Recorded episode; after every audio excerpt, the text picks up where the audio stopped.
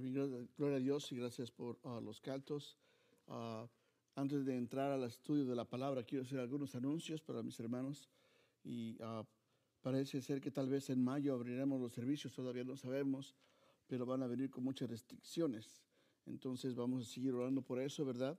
otro anuncio es que también los, este viernes 17 de, de abril tuvimos nuestra primera reunión cibernática o cibernética más bien con Zoom. Tuvimos un culto de estudio bíblico y pudimos eh, aprender un poco. Queremos que los demás hermanos se, se unan a su estudio, ¿verdad?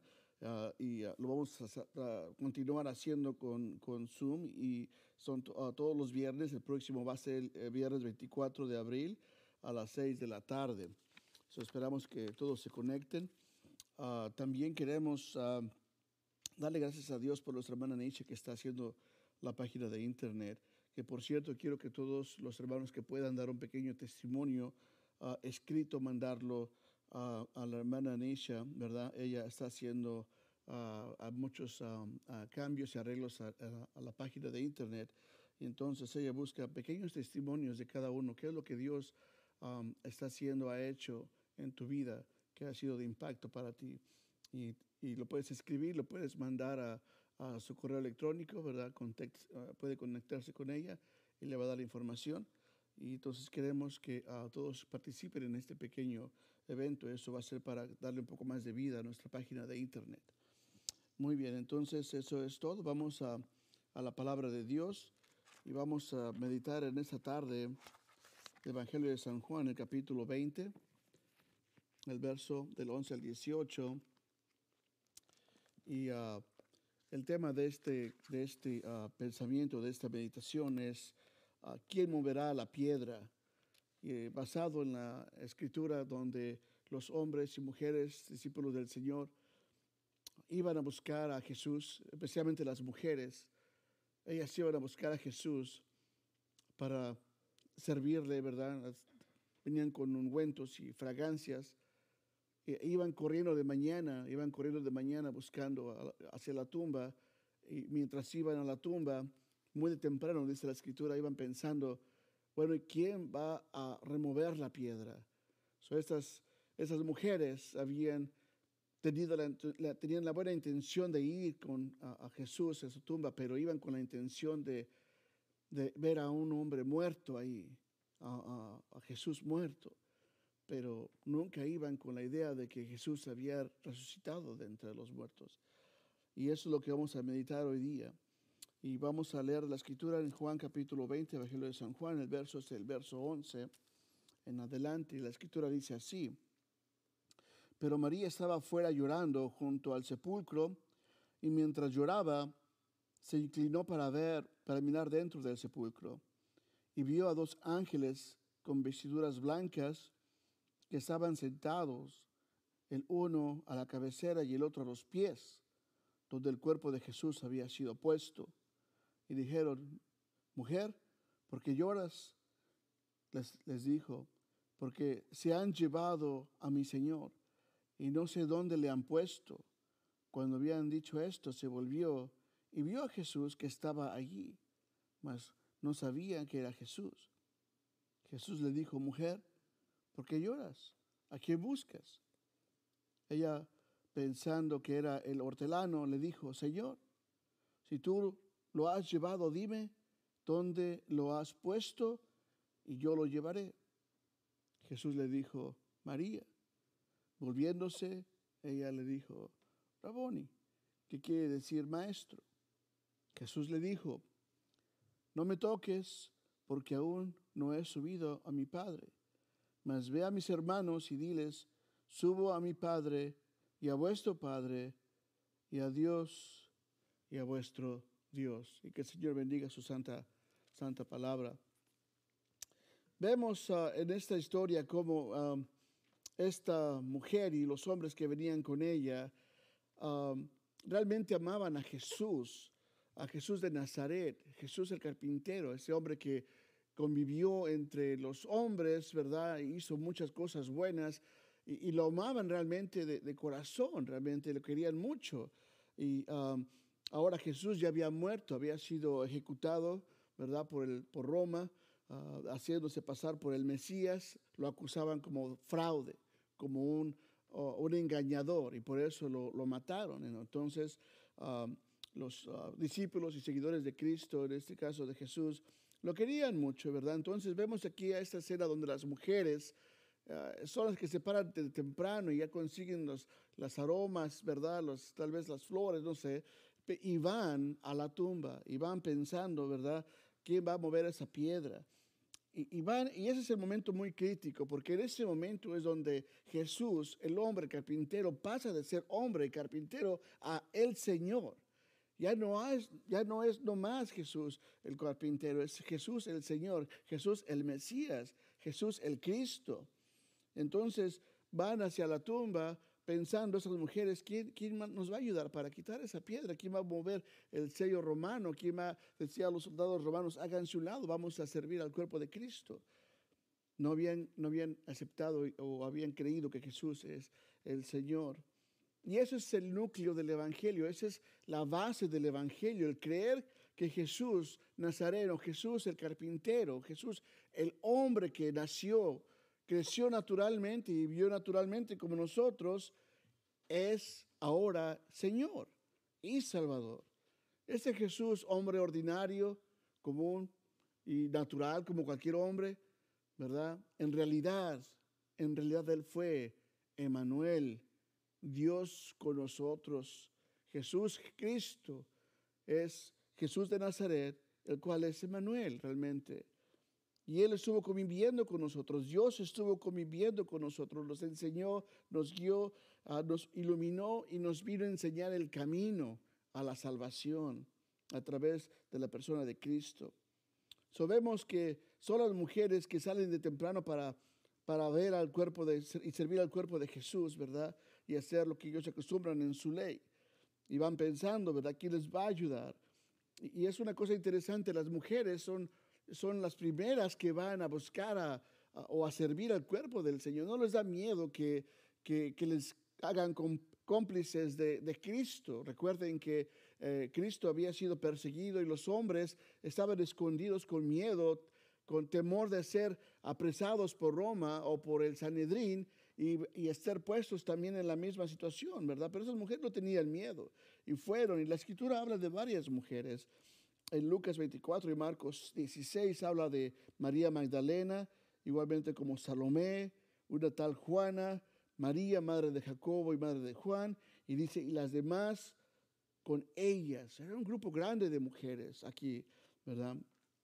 Y ellas van y, lo que van a ir a buscar a, a Jesús para darle sus, embalsamarlo y todo eso, y se encuentran con una tumba vacía. No hay soldados, no hay sello romano. Y, para ese entonces ellas van de regreso y, es cuando le dicen a, Pedro y a Juan, que, ¿verdad? que son los primeros discípulos que encuentran lo que ha pasado. Entonces vamos a leer del capítulo 20 de Juan el verso 1. Dice que el primer día de la semana, que es domingo, María Magdalena fue de mañana, siendo aún oscuro, al sepulcro y vio quitada la piedra del sepulcro. El verso 2 dice, entonces corrió y fue a, Simón Pedro y al otro discípulo, ¿verdad? Aquel al que Jesús amaba. Entonces esa mujer va al sepulcro y todas las mujeres ven que el sepulcro está abierto, no hay soldados, no hay sello romano y no hay cuerpo de Cristo. Y ellas van corriendo hacia Pedro y hacia Juan con algo en la mente, y eso es lo que llevan en la mente. Dice enseguida, y les dijo, se han llevado del sepulcro al Señor. No sabemos dónde le han puesto. Ese es el mensaje que llevaba. Se han robado el cuerpo de Cristo. No sabemos dónde lo han puesto. Y salieron, dice el verso 3, Pedro y otro discípulo fueron al sepulcro y corrían los dos juntos, pero el otro discípulo corrió más a prisa. Pero Pedro llegó primero al sepulcro. Ah, llegó primero al sepulcro y bajando a mirar los lienzos puestos ahí, pero no entró. Esto más bien es Juan, ¿verdad? Que llegó primero al sepulcro, primero que Pedro. Y, Juan llegó ahí y no, no entró. Él vio lo que estaba sucediendo, ¿verdad? Vemos que en esos versos, uh, el verso 7 dice que, que cuando luego llegó Pedro en el verso 6, más bien dice que eh, llegó atrás de Juan, ah, él entró al sepulcro y vio los lienzos puestos allí, y el sudario que había sido puesto sobre la cabeza de Jesús, no puesto con los lienzos, sino enrollado en otro lugar, en otra parte. Entonces vemos que esos hombres salen y llegan, pero ah, eh, Juan es el que llega primero y ve y, va bajando hacia la tumba y se da, él, se pone a observar lo que está viendo. Está meditando que en esa tumba ah, no, está el cuerpo de Jesús y, están los lienzos o las sábanas donde el cuerpo estaba envuelto, doblados, ordenados, arreglados en dos diferentes lugares.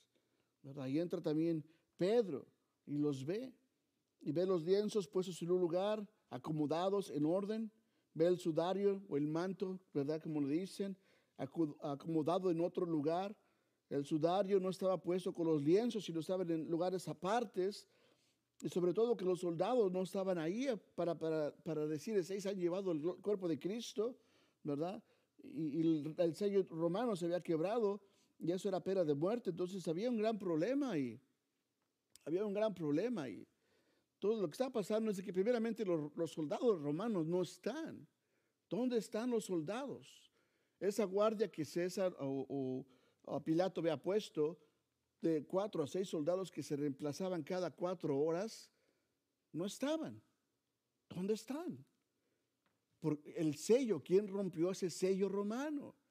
Ese sello romano no tenía que haberse, haberse roto porque eso era pena de muerte para la persona que lo había hecho. ¿Verdad? Entonces están, están, meditando qué está pasando aquí, ven y entran y esperaban ver una, una forma de desorden en la tumba, pero no encuentran todo ordenado, todo ordenado. Y para hacer, ellos piensan, eso es un trabajo de alguien importante, algo, alguien que se ha robado el cuerpo del Cristo, de Cristo para, para vencer a los romanos y quitar el sello, es realmente desafiar al imperio. Pero ver los lienzos, con el sudario aparte, mostrando que no se había llevado el cuerpo del Señor, porque el sudario y los lienzos estaban allí en lugar bien ordenados, en orden, sin prisa. So, no estaban tirados o desordenados en el suelo, regados por todo lugar, como si hubiera algo sucedido rápido. So, para este momento, Juan, el que está apenas entrando a la tumba, Tal vez está pensando, probablemente recordando lo que había dicho el Señor, de que Él tenía que levantarse de los muertos. También recordaba tal vez los dichos o las declaraciones que Jesús decía de sí mismo, que Él era el Hijo de Dios. Tal vez recordaba cómo Él, calmó las tormentas, sanaba a los enfermos, ¿verdad? Cómo sacaba a los demonios. Y esto daba como resultado solo una conclusión. Si no se llevaron el cuerpo de Jesús, Él, Jesucristo, había resucitado de los muertos como lo había dicho. Y es lo que dice el verso, el verso 8 del capítulo 20. Dice, entonces entró también el otro discípulo, que es Juan, que había venido primero al sepulcro. ¿Y qué es lo que dice enseguida? Y vio y creyó, creyó, pudo entender el mensaje del Evangelio y creyó en toda palabra y en la persona de Cristo. Entonces, ellos, al ver esto, dice, ah, dice, porque aún no habían entendido, dice el verso 9, la escritura, que era necesario que Él, que Cristo, resucitase de los muertos. Y el verso 10 dice que volvieron los discípulos a los suyos, a, hablar de lo que había dicho, a, comentar lo que había pasado. Entonces, se van los discípulos, ¿verdad? Pero se quedan las mujeres ahí, es donde acabamos de leer este pasaje. Las mujeres están ahí llorando, todavía no entienden, ellas siguen pensando que el cuerpo de Jesús ha sido robado, ha sido robado. Y dice el verso, el verso 16, el verso 15 más bien tenemos aquí, que dice, Jesús le dijo al ver a María Magdalena, mujer, ¿por qué lloras? María no sabía que era Jesús. Jesús le pregunta, ¿a quién buscas? Ella, pensando que era el hortelano, pensando, este hombre se ha llevado el cuerpo de Jesús, le dijo, Señor, si tú lo has llevado, dime dónde lo has puesto y yo lo llevaré. Esta mujer todavía sigue pensando, este, este hortelano se ha llevado el cuerpo de Jesús. Y dice, dime dónde lo has puesto, yo te pago, yo hago y lo te doy una recompensa, pero y me llevo el cuerpo de Jesús, pero dime dónde está. Tenía mucho amor por Jesús y Jesús sabía y los amaba de regreso también. Entonces en el verso 17 dice que Jesús, perdón, 16 dice, Jesús le dijo, María, es una exclamación de, gusto, es una exclamación de ver a María, le dice María. ¿verdad? Y es como cuando nos encontramos a una persona en la calle o en la, en la supermarqueta, ¿verdad? Y nos encontramos, hey Juan, ¿cómo estás? O hey a Pedro, ¿verdad? Qué, qué, gusto de verte. Esa es la forma en que Jesús le exalta o se exclama al ver a María. María le dice. Y entonces volviéndose ella, porque ni siquiera podía ver la cara del hortelano pensando que ella era el, el, el hortelano, le dijo, Raboni, que quiere decir maestro, maestro. Y eso es lo que todavía María seguía pensando que él era el maestro. Y sabes que hoy día, amigo, amiga, hermano, hermano en Cristo, hay mucha gente que piensa de Jesús como solamente un maestro, o un gran maestro que ha enseñado por los siglos.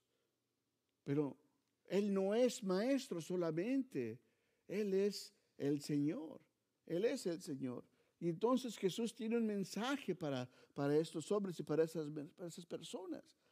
María le dice Raboni, que es maestro. El verso 17 dice, Jesús le dijo, no me toques o no me aprisiones o no me detengas, porque aún no he ido a mi, no he subido a mi Padre, dice el Señor. Mas ve a mis hermanos, dice el Señor, y diles, subo a mi Padre y a vuestro Padre y a Dios y a vuestro Dios. Fue entonces, dice la escritura, María Magdalena, para dar a los discípulos las nuevas que había visto, ahora dice al Señor que él había dicho estas cosas. Entonces vemos, ¿verdad?, que Jesús les manda este mensaje a María. Y la, la razón por la cual Jesús aparece a María es para darle este mensaje con este propósito de llevar este mensaje para las demás mujeres y para los demás varones, para los discípulos y apóstoles del Señor, ¿verdad? Que fueron las primeras. Y, ese, y, este, es, y este es el mensaje que, sería, que, que llamaban o que llevaban a, a, a su pueblo. Que Jesús de Nazaret ya no era solamente Jesús de Nazaret, que Jesús ahora es Jesús el Mesías, Jesús el Cristo. En otras palabras, que este Jesús de Nazaret con el cual habían convivido, hombre natural y bueno, ahora es Jesús el Mesías, es el Mesías, es el Señor. Este hombre que se sentaba a comer con publicanos y pecadores, este, ahora está sentado a la derecha del Padre en los cielos y ahora Él está sentado en el trono, es el Rey. Este hombre que estuvo sentado con mucha gente comiendo, natural, pecadores, publicanos, rameras, ahora se sienta en el trono celestial. Él es el Señor. Él es el Rey de Reyes, el Señor de Señores para la honra y gloria de Dios Padre. Y dice la escritura de esta manera, dice, de manera que nosotros, de aquí en adelante, a nadie conocemos según la carne.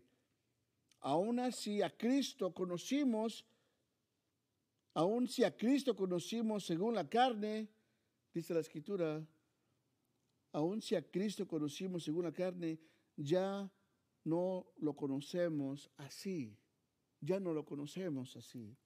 Dice la escritura en Hechos 2, 36, sepa pues ciertísimamente toda la casa de Israel que a este Jesús, a quien vosotros crucificasteis, Dios le ha hecho Señor y Cristo.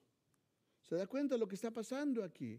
Jesús, el hombre natural, el hombre carpintero, ha resucitado y ahora Él es el Señor, Él es el Cristo, Él es el Mesías.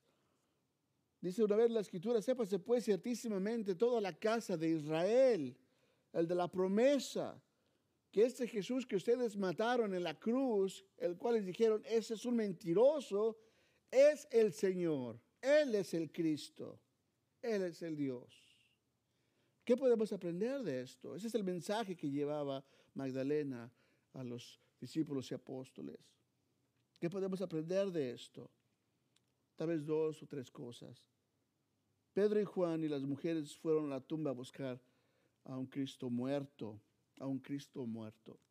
Pero, como dice la escritura, ¿por qué buscas entre los muertos al que vive? Tenemos que venir a la iglesia, tenemos que venir al santuario, adorar a un Dios vivo. Tenemos que tener eso bien en nuestros cinco sentidos, meditarlo y, realmente sea, que sea parte de nuestra vida. Nos venimos a adorar a un Dios vivo, a un Dios vivo que es un Dios personal y que se mueve a través de su pueblo. Nosotros lo podemos ver con nuestras propias vidas en, el cuerpo de Cristo. Nosotros hemos sido bendecidos por mucha, mucha, muchos ah, hijos de Él. Dios, está, Dios se mueve a través de su pueblo, ¿verdad? Y para las personas que no conocen al Señor, Dios no se les va a presentar. Dios ya ha establecido algo. Dice que para las personas que buscan a Cristo tienen que hacer el trabajo de levantarse e ir a las escrituras. Ahí vamos a encontrar al Señor. Toda persona que no sabe de Cristo tiene que ir a las escrituras a encontrarse con el Salvador.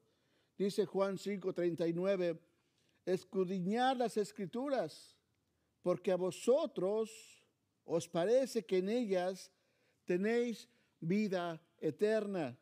Y ellas, dice, son las que dan testimonio de mí. Las escrituras dan testimonio de Jesús. Si usted quiere encontrar a Dios, Dios no se le va a aparecer. Usted tiene que ir a la palabra de Dios, tiene que ir a la escritura, honestamente. Y Dios se le va a revelar, porque dice que la fe solamente viene por escuchar la palabra de Dios. También en Lucas 24, 25 a 27 habla de unos hombres que, que iban a Emaús. El Señor Jesucristo les explica con las escrituras que el Cristo tenía que padecer y morir y resucitar y que Jesús era el Cristo. En, el libro de Hechos, capítulo 17, verso 11, nos encontramos con un grupo de, eh, personas no cristianas, pero que, eran, que buscaban a Dios. Y esas personas ah, eh, eran nobles porque iban e investigaban si esto era verdad. Dice Hechos 17, 11 que esos eran más nobles que los que estaban en Tesalónica, pues recibieron la palabra con toda humildad o solicitud y dice que escudriñando cada día las escrituras para ver si esas cosas eran así. So, amigo, usted tiene que encontrarse con Cristo, tiene que ir a la palabra de Dios. No va a venir el Señor a, convertirse o, a convertirlo a través de un milagro. No. No, no, usted no se va a convertir a Cristo, inclusive si ve a alguien levantarse de los muertos. Usted no va a ser o va a cambiar su corazón, aunque usted vea descender fuego del cielo.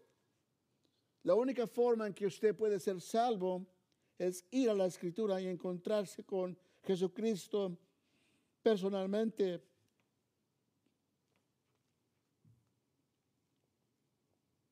Gloria a Dios.